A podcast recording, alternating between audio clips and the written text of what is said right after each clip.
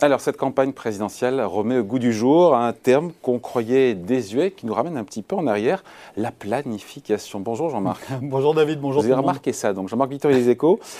En même temps, à part Valérie Pécresse, euh, selon vous, tous les candidats nous parlent de planification. C'est plutôt un terme, c'est plutôt à gauche, on entend ça chez Mélenchon, chez Jadot, chez. Euh, oui, alors euh, Zemmour, il parle uniquement de la planification des EHPAD, hein, des, maisons de retraite. Je ne sais pas s'il va chercher là des électrices et des électeurs, mais, mais la planification, c'est souvent présent dans, les, dans, dans, la thématique de gauche. Hein. Jean-Luc euh, Mélenchon porte la notion de planification écologique depuis plus d'une décennie.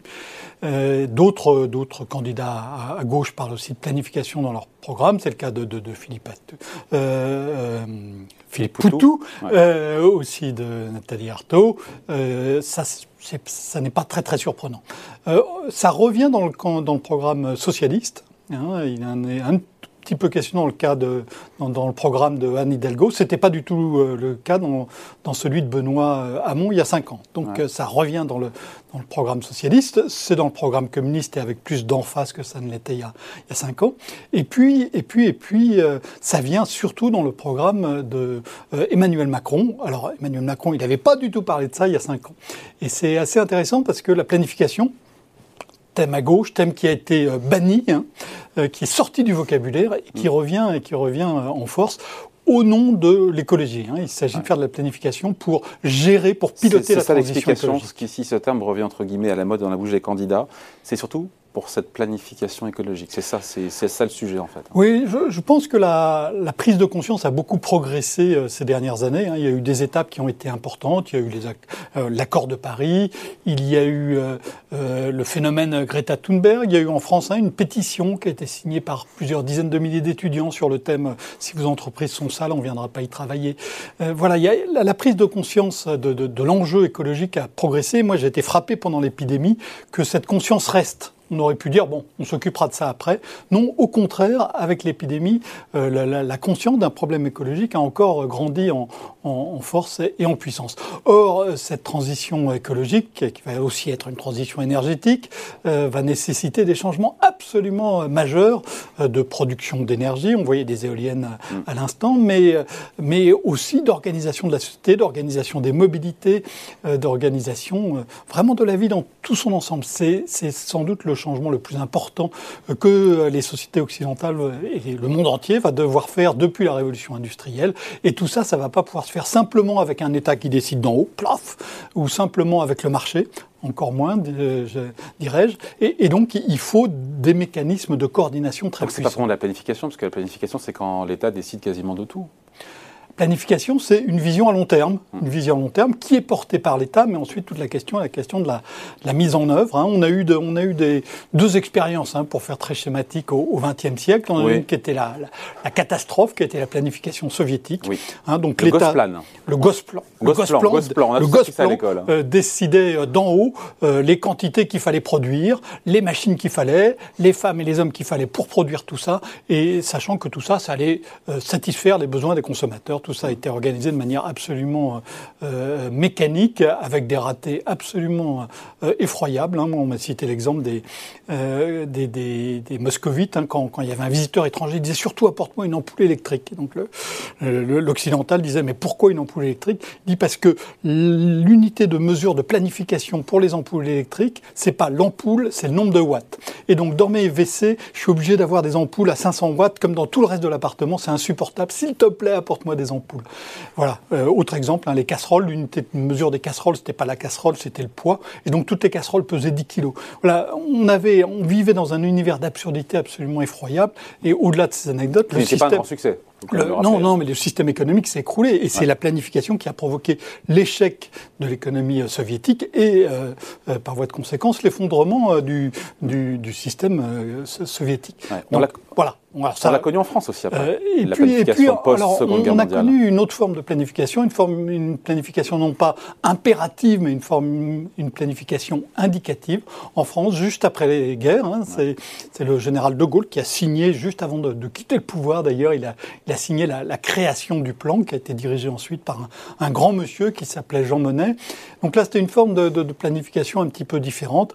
Les, les Et les, partenaires sociaux étaient présents dans la conversation. Il y avait des syndicats, il y avait, il y avait le patronat, il y avait la haute administration et les experts. En gros, quatre quarts de, de, de, de gens différents se réunissaient et discutaient sur, pour essayer de voir l'objectif à long terme de l'économie française, qui était à l'époque assez simple à définir. Il y avait deux objectifs sur lesquels il y avait un, consensus très très large, qui était premièrement reconstruire le pays qui avait été détruit par la guerre, et, ensuite le moderniser.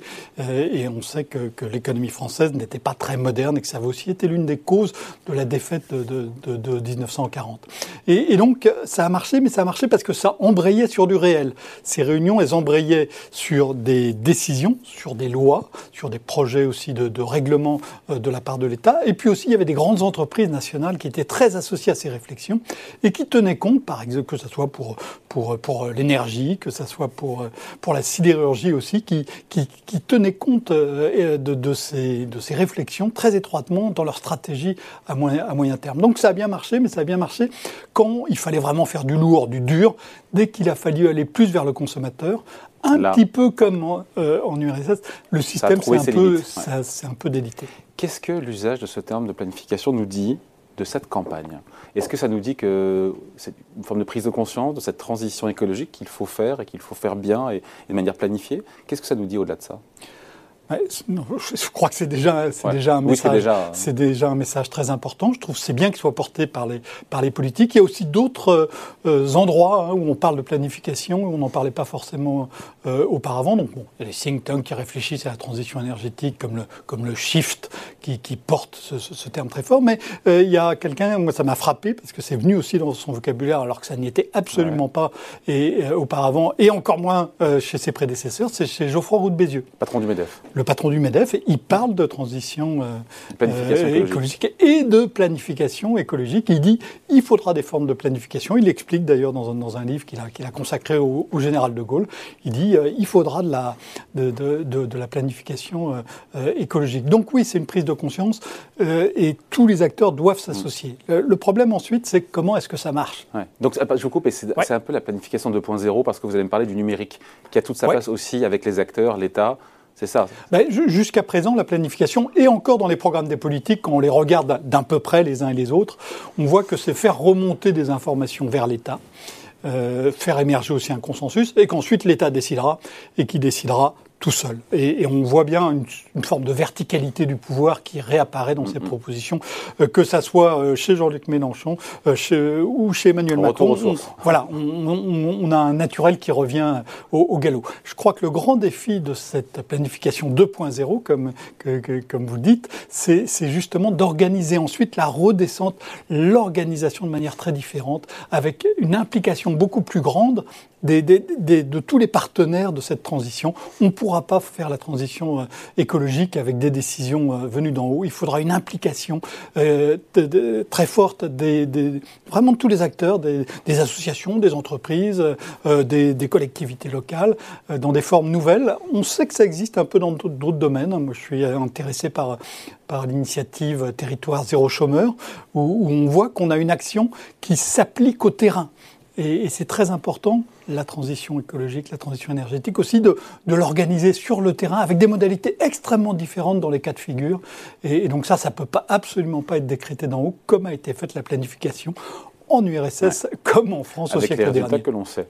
Voilà. La planification écologique de retour, en tout cas dans la bouche des candidats, de la plupart des candidats euh, à la présidentielle. Merci beaucoup. Billet d'humeur, édito à lire aujourd'hui, évidemment dans les échos, signé Jean-Marc Vittori. Merci Jean-Marc. Merci David.